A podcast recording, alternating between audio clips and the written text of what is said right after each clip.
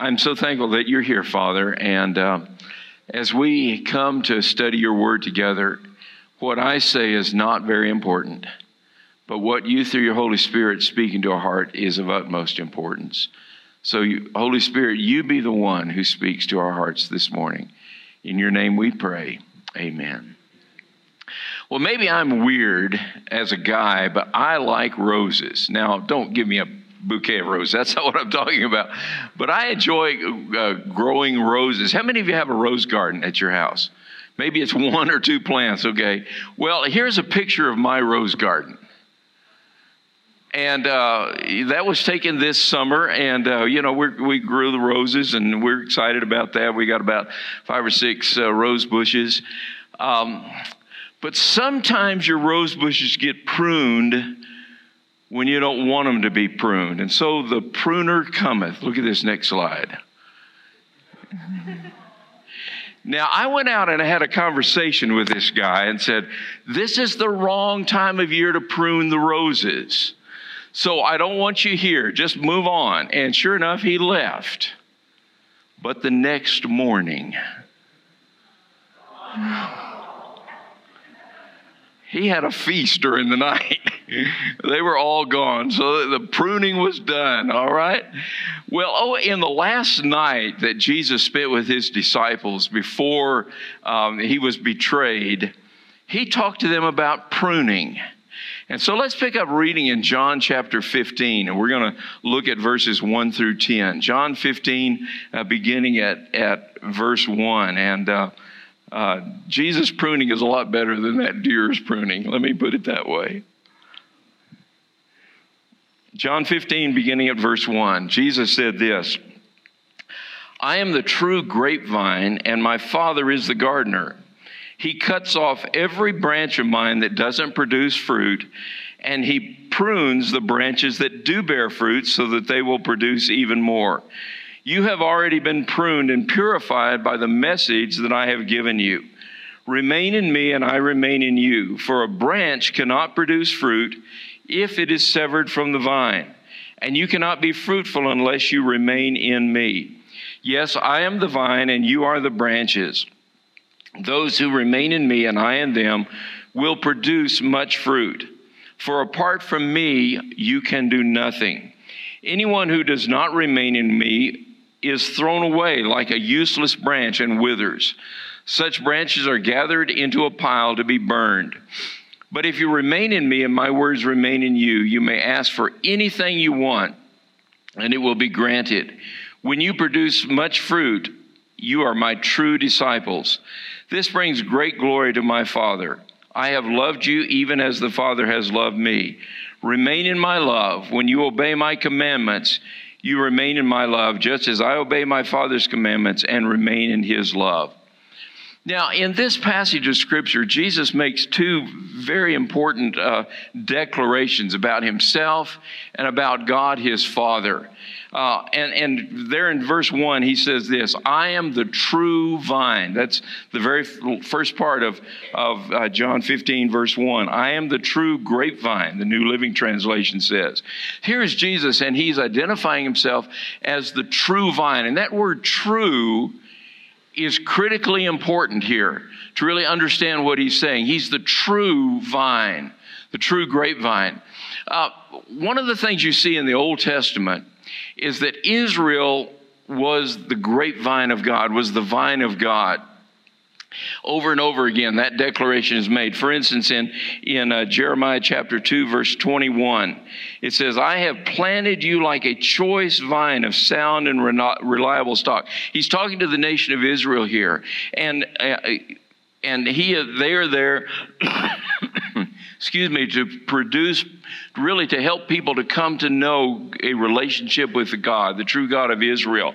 And time again, though, Israel failed to carry out their function as the vine of God. That is, of bringing the world around them into a fruitful relationship with God. They failed in doing that. For instance, if you look at the very last part of verse 21 there, it says, How then did you turn against me into a corrupt, wild vine? Isaiah speaks of Israel's failure to be the vine of God, the vineyard of God, in Isaiah chapter 5, beginning at verse 1. And we read this. He says, "Now I will sing for the one I love a song about his vineyard. My beloved has a vineyard on a rich and fertile hill. He plowed the land, cleared its stones, and planted it with the best vines. In the middle, he built a watchtower and carved a winepress in the nearby rocks. Then he waited for a harvest of sweet grapes, but the grapes that grew were bitter.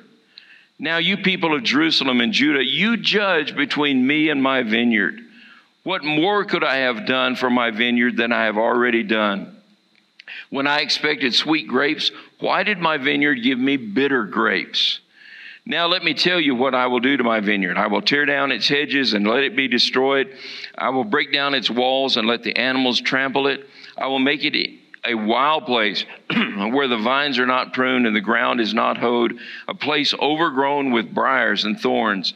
I will command the clouds to drop no rain on it. The nation of Israel is the vineyard of the Lord of heaven's armies. The people of Judah are his pleasant garden. He expected a crop of justice, but instead he found oppression. He expected to find righteousness, but instead he heard cries of violence." Israel failed to carry out the mission that God had given them as a nation. And so Jesus now is on the earth, and he says, "I am the true vine." True as meaning real, meaning perfect, meaning genuine, as opposed to that which is useless and empty and worthless, the worthless vine of Israel. In other words, what Jesus is saying here is that I have taken Israel's place now as the focus of salvation for the earth. That's my job, my role. And so Jesus begins by saying, "I am the true vine." And then the second thing that he tells us is that God, the Father, is the gardener or the vine dresser. Look at the last part of verse 1 there in John 15. It says, "And my Father is the gardener." God is the vine dresser or the gardener, depending on which translation you read. And the gardener, the vine dresser, has two responsibilities that Jesus is going to point out to us here. The first responsibility is that he removes branches that don't bear fruit. Look at verse 2. He says, "He cuts off every branch of mine that doesn't produce fruit." In other words, these are the fruitless branches, branches that don't bear fruit. That is, there's not the fruit of the Spirit there. There's no evidence of the fruit of righteousness in their life. There's no evidence of the fruit of making an influence on people that they might know and grow in Jesus Christ as Lord and Savior. They're fruitless. They're worthless. And so these branches are those that are removed by the Father. And look at the intended outcome. The outcome is that they're to be gathered into a pile and burned because they're useless. Now, in context, Jesus is talking about people who are not true followers of his. Those who maybe try to give the appearance of being a follower, but they're not true followers because there's no fruit. To be a Christian is to produce fruit in your life. But here there is no fruit. Remember what Jesus said. He says, "Not everybody who says to me, 'Lord, Lord,' will enter the kingdom of heaven." So there are false people out there claiming to be believers in Christ. And God, as the vine dresser, as the gardener, is responsible for cutting off, pruning, cutting away those fruitless, worthless vines. You know, in the last 20 months or so, I believe that God the Father is in the business of pruning the church of Jesus Christ here in our nation, here in our community, here at Calvary, because there's a lot of non-fruit-bearing limbs out there. There are a lot of people who make the appearance of being a follower of Christ, but there's no evidence that it's true. Now remember, what is the purpose of pruning? What is the purpose of pruning? One of the purposes of pruning is think about this. On a fruit tree, limbs that don't bear fruit have a tendency to rob the tree of nutrients and moisture that ought to go to producing fruit. And when a limb is not producing fruit, it's just it's sapping the energy out of that tree. It's cutting down the productivity of that tree. And the tree doesn't grow healthy with sucker shoots, that come out, of the trunk or any kind of excessive foliage. So pruning is necessary for the growth, for the health, and for the fruitfulness of a tree. The same is true with a church. For a church to be healthy and growing and fruitful, there's got to be some pruning done. And I think that God is pruning away that which is false, that which is uncommitted, that which is unfruitful in His church. You and I agree. We're headed for the last days. Don't you believe that? That we're living at the end of time? I honestly believe that. And churches are going to need to be lean. They're going to need to be committed. Everybody's going to need to be on board. Folks, in these days ahead, there's not going to be room for the uninvolved in the Church of Jesus Christ. COVID... I'm not going to get on a political bandwagon here, so don't get scared, okay? COVID, though, has resulted in a lot of people who have opted not to worship together in person. And I understand some of those of you who have health issues, who have difficulties like that, you have been very, very faithful to join us in worshiping online. And I want to say thank you for that. That is a plus. That is a good thing. One of the things you could do is comment every once in a while. Say amen or whatever. Type that out, Pastor John back there, he writes out questions and comments, and he wants you to interact with him. Do that. Let us know that you're alive back there behind the TV screen, okay? But I want to say thank you for your faithfulness. But the tragedy is that some people have used COVID as a reason not to be involved in the church. And you can be involved in church even if you're staying home watching online. There's a lot that you could be involved in. But some are using COVID as an excuse not to be involved in church. Here's the kicker. They say, well, I'm not coming because I'm trying to stay healthy, blah, blah, blah, blah. And yet I see these same people shopping. I see these same people in restaurants. And I wonder, what about the commitment there? Folks, don't use a legitimate health reason to become a sorry excuse to neglect assembling with the people of God. Don't do that. The writer of Hebrews tells us, don't neglect the assembling of yourselves together as the manner of some is. And so much the more so as you see the day of Christ's return approaching. These are desperate times that are going to call for us as the army of Jesus Christ to come together and to be the army, to be the Church of Jesus Christ in these days. And so I believe these are days when God is kind of cutting away those false, worthless, unproductive branches of the church. Again, in John chapter 15, verse 6, Jesus said, "Anyone who does not remain in me is thrown away like a useless branch and withers. Such branches are gathered into a pile to be burned." Is this what God is doing to the church in America? That He's pruning away that which is useless? Listen to what John the Baptizer said in Matthew chapter 3, verse 8 and verse 10. John said this, "Prove by the way you live that you have repented of your sins and turned to God." And then verse 10, "Even now the axe of God's judgment is poised, ready to sever the roots of the tree. Yes, every tree that does not produce good fruit will be chopped down and thrown into the fire." In the Sermon on the Mount, Jesus told us, don't judge. Don't judge lest you be judged, okay? So we're not to judge. And yet at the very same time, Jesus has authorized us to be fruit inspectors. Have you ever thought about that? Look at Matthew 7, verse 17. "A good tree produces good fruit, and a bad tree produces bad fruit. A good tree can't produce bad fruit, and a bad tree can't produce good fruit. So every tree that does not produce good fruit is chopped down and thrown into the fire. And then look at verse 20. Yes, just as you can identify a tree by its fruit, so you can identify people by their actions. See, God is cutting away from His church that which is fake and phony and useless. It's like what the writer of Hebrews talked about when he talked about the race that we're involved in. And he says, you know, strip off every weight that weighs you down and run with perseverance the race that is set before you.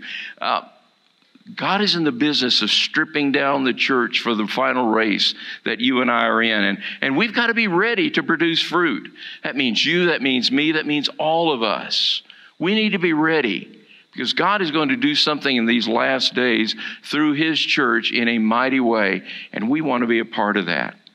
So the first thing that the gardener does, he cuts away any branch that is useless, that's dried up, that's withered. The second thing that the gardener does, he prunes the branches that do bear fruit, enabling them to produce more fruit. He cuts the branches that are producing fruit, prunes them so that they can produce more fruit.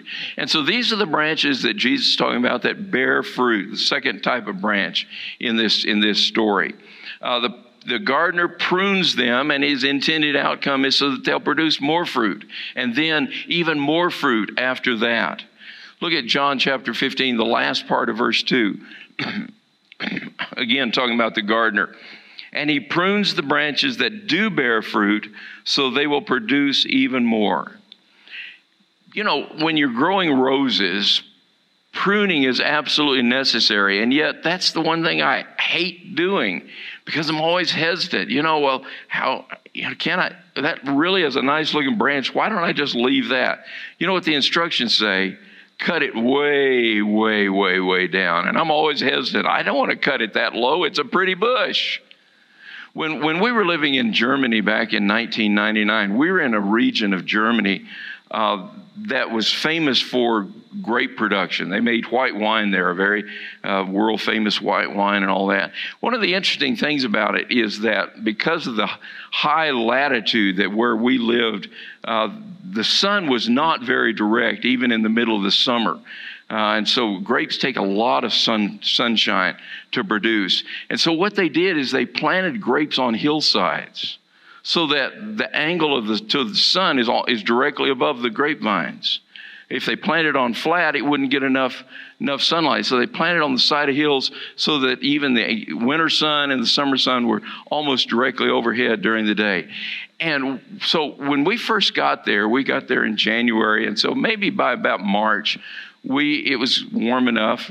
It was cold there. We were warm enough to get out and walk around. So we went for a walk one day through some of the grapevines. And I was amazed. All the grapevines were about that tall, just nubs of wood. They had cut those things down to at least 6 inches above the ground, and there was nothing in the way of green foliage. And yet by the end of the summer, the vines were 6-7 feet tall and were full of grapes. They had to radically prune to get those vines to grow. Well, here's our Father, and He's pruning the church, and I think He's going to prune it in a very radical way so that we can be more fruitful in the days ahead. I mean, let's be candid, okay? Let's be candid. As a church, we've gotten fat and lazy. Can I just say that? We've gotten lackadaisical. We've gotten, apathetic. Our fruit production is down. That's the truth. And you know what? God cares about His church. And God cares about the fact that we're not producing like we need to.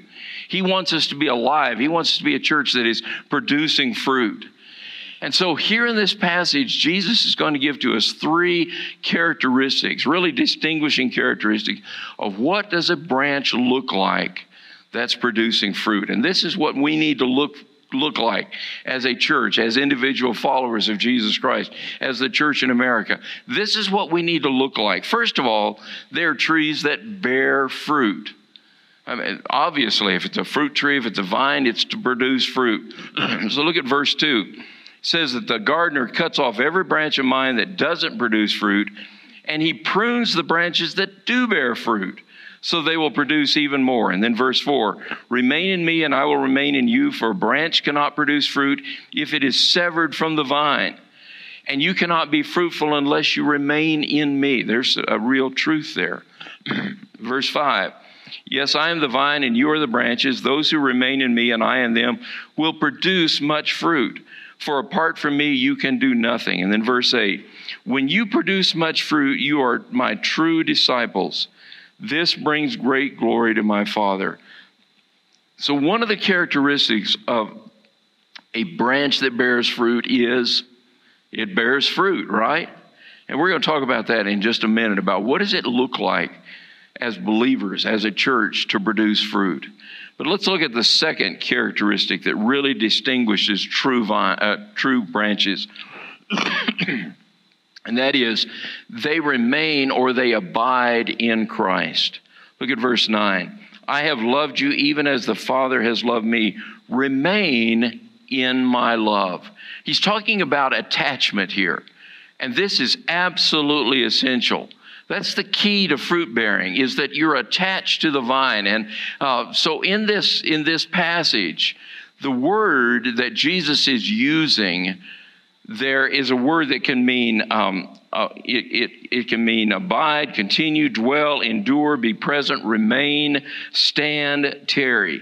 It is used 11 different times in verses 1 through 11 here. And sometimes it's translated as abide. Sometimes the word is translated continue. Sometimes it's translated dwell. Sometimes it's translated remain. But all of it means to stay attached to the vine of Jesus Christ. And what does that mean? What does it mean to abide in Jesus Christ? Well, it means to continue in fellowship with Him so that His life can pass through our life and bless people all around us to produce fruit. And so what does abiding mean? It means that we're going to, for one thing, we're going to be spending time every day in God's Word, drawing our nutrients from the Word of God to give us life. It certainly includes confessing our sin so that nothing can block that relationship between us and God. Now, maybe you want to ask, and the question is, well, I want to abide in Christ, but how do I know if I'm abiding in Christ? What's that look like if I'm going to abide in Christ? Well, let me just kind of help you understand what it means, how you'll know that you're abiding in Christ.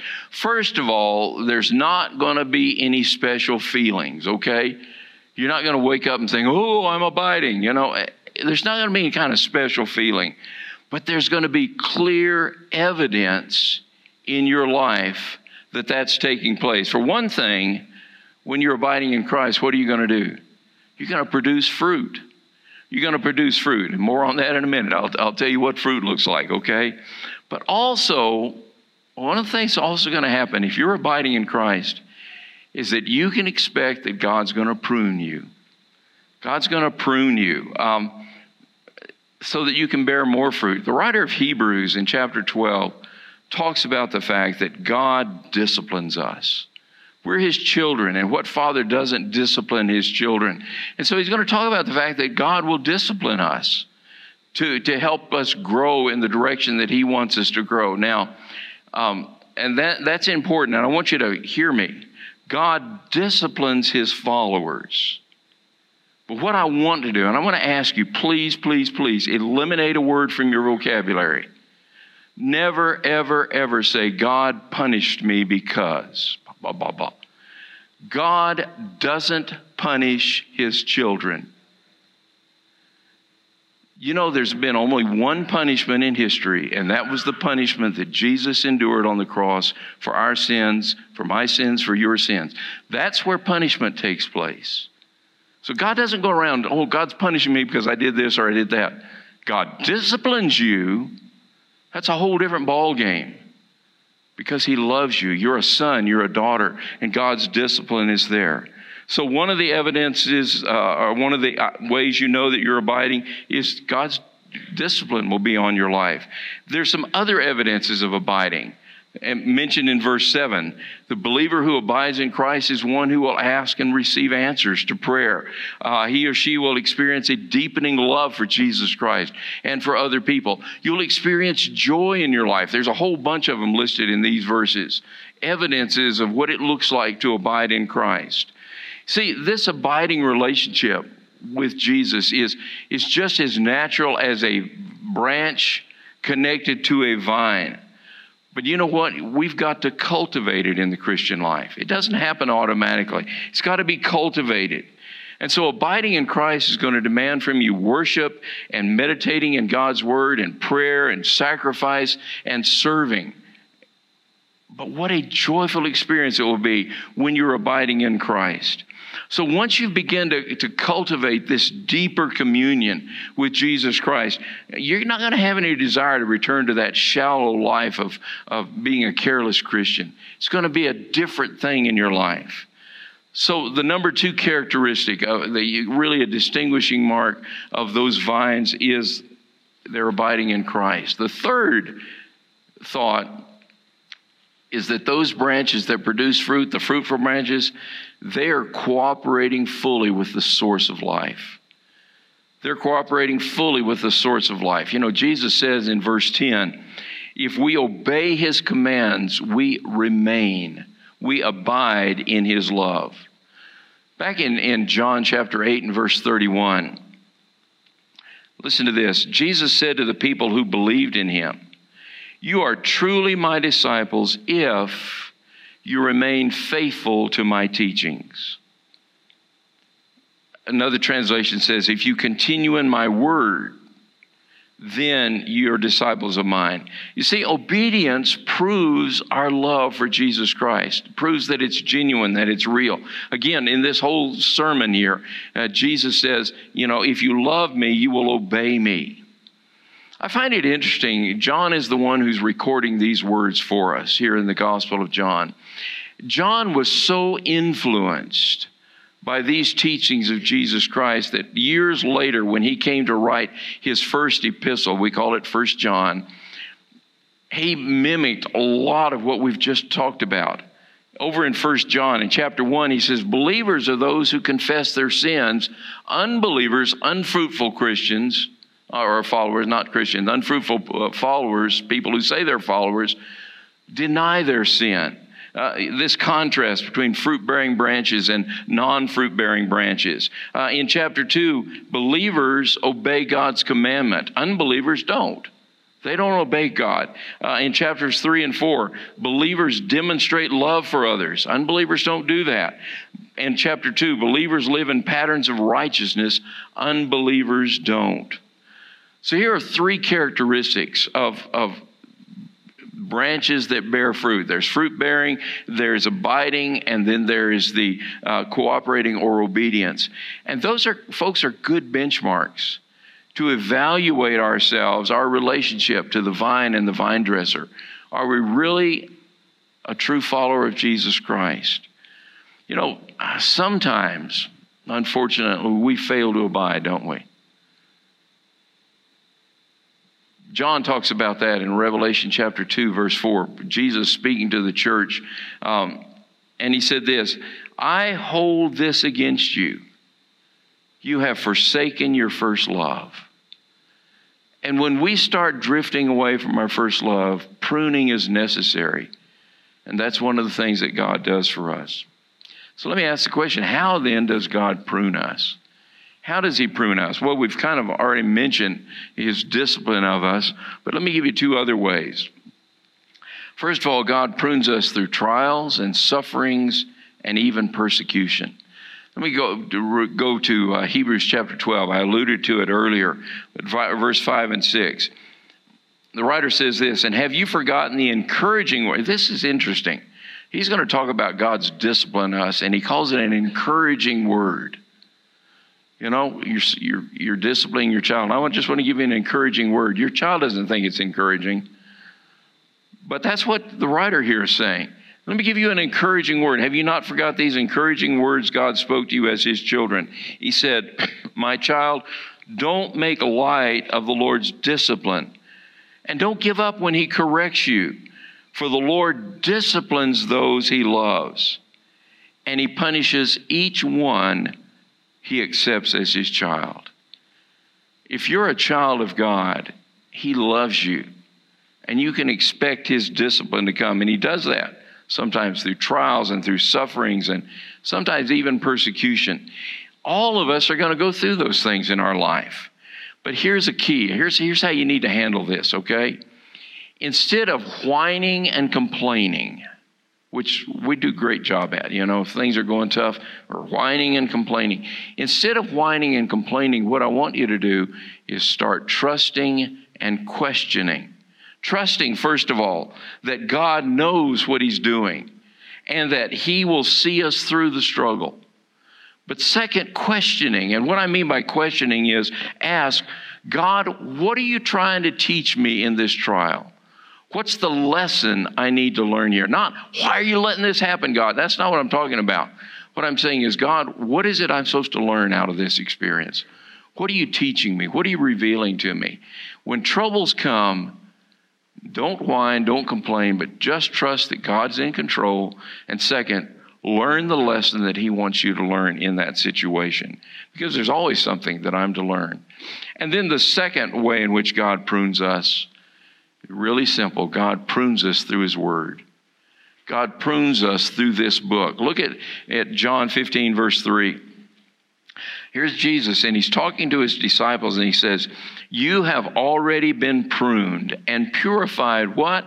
By the message that I have given you. In other words, Jesus says, my words prune you, and they purify you.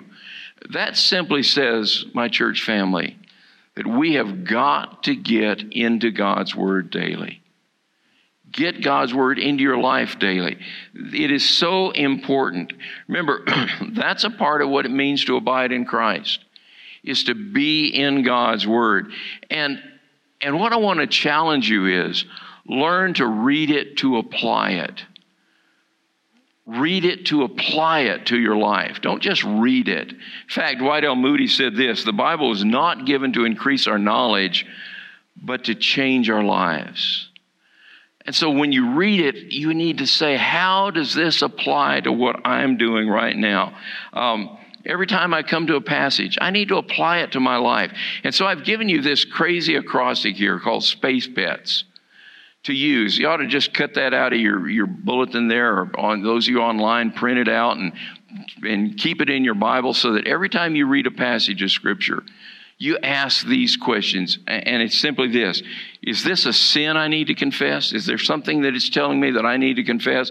Is it a promise that I need to claim? Is it an attitude I need to change? Is it a command, perhaps, that I need to obey? Or an example that I ought to follow? Or maybe there's a prayer here that I need to pray? Or an error that I ought to avoid? Or a truth that I need to believe? Or maybe it's something I need to praise God for? I mean, even this passage that we're just looking at, Philippians chapter 15, it's John chapter 15. How does this apply to our life? How could we apply this? Well, is it a sin I need to confess? Maybe I need to confess my haphazard approach to worship as a follower of Jesus Christ. Or is it a promise I need to claim? There in verse 7 is a prayer promise that I could claim for my life. Or is it an attitude that I need to change? Maybe I need to get rid of this attitude that I can take or leave my involvement in church, and it's not a big deal. Maybe it's a command that I need to obey. I need to abide in Christ, and so forth. Use this silly acronym, Space Pets, to make sure that when you get into God's word, you apply it to your life. James says, don't be hearers of the word, but be doers. That means be appliers of the word. Apply it to your life. That's so critically important. Now, you're going to hear more about this in the next couple of weeks, but I want to challenge our entire church in the month of December, starting on December the 1st. I want you to read one chapter out of the book of Luke every single day so that by Christmas Eve, the 24th, you will have read the entire life of Jesus, and you'll be ready to celebrate Christmas with a new appreciation of who Jesus is. 24 chapters, 24 days. We're going to do that together as a church. You'll be hearing more about that every day and every Sunday over the next couple of weeks. So let's get back to that producing fruit. What are the fruits then that we need to produce as followers of Jesus Christ? Well, you just track that word fruit through the New Testament, and you're going to find lots of ways in which we as believers in Christ ought to produce fruit. Number one, obviously, is we ought to be producing the fruit of the Spirit in our life. Galatians chapter 5, beginning at verse 22, it says, "But the Holy Spirit produces this kind of fruit in our lives: love, joy, peace, patience, kindness, goodness, faithfulness, gentleness, and self-control." Look at your life. Is God, because you're dwelling in Jesus Christ, is beginning to produce those kinds of things? Patience and kindness and goodness and self-control and joy. Are those fruits evident in your life? That's one of the things that God is wanting to produce in our life, the fruit of the Spirit. Second, how about the fruit of praise? The fruit of praise in Hebrews chapter 13 and verse 5. It says, "Through Jesus, therefore, let us continually offer to God a sacrifice of praise, the fruit of lips that confess His name." Again, that's one of the things as followers of Jesus Christ, that praise ought to be the common thing that comes out of our mouth rather than whining and complaining. Do you have the fruit of praise in your lips? And then, number three, how about the fruit of sacrificial love in meeting the needs of others? Paul, on his missionary journeys, as he made that last swing on his third missionary journey, he started, an offering. I guess it was the second missionary journey, an offering of collecting money for the church in Jerusalem, who were very, very poverty-stricken for a variety of reasons. And so he started this offering, and he had all the churches there that he was ministering to collect this offering. And so he's writing to the Romans, and he says this in Romans 15:28. He says, "Therefore, when I have finished this," and he's talking about his missionary journey and all that, and collecting this offering. He says, "When I have finished this and have put my seal on this fruit of theirs, I will go by way of you to Spain." In other words, he saw this offering that the churches were collecting for the church in Jerusalem as a fruit. It was the fruit of sacrificial love to meet the needs of others. How often are you trying to meet the needs of other people? See, that's a fruit that you ought to be producing in your life. And then there's the fruit of righteous character in Hebrews chapter 12 and verse 11. Again, he says, "All discipline for the moment seems not to be joyful." And he's talking about God's discipline of us again. He says, "All discipline for the moment seems not to be joyful, but sorrowful. Yet, to those who have been trained by it, afterward it yields the peaceful fruit of righteousness."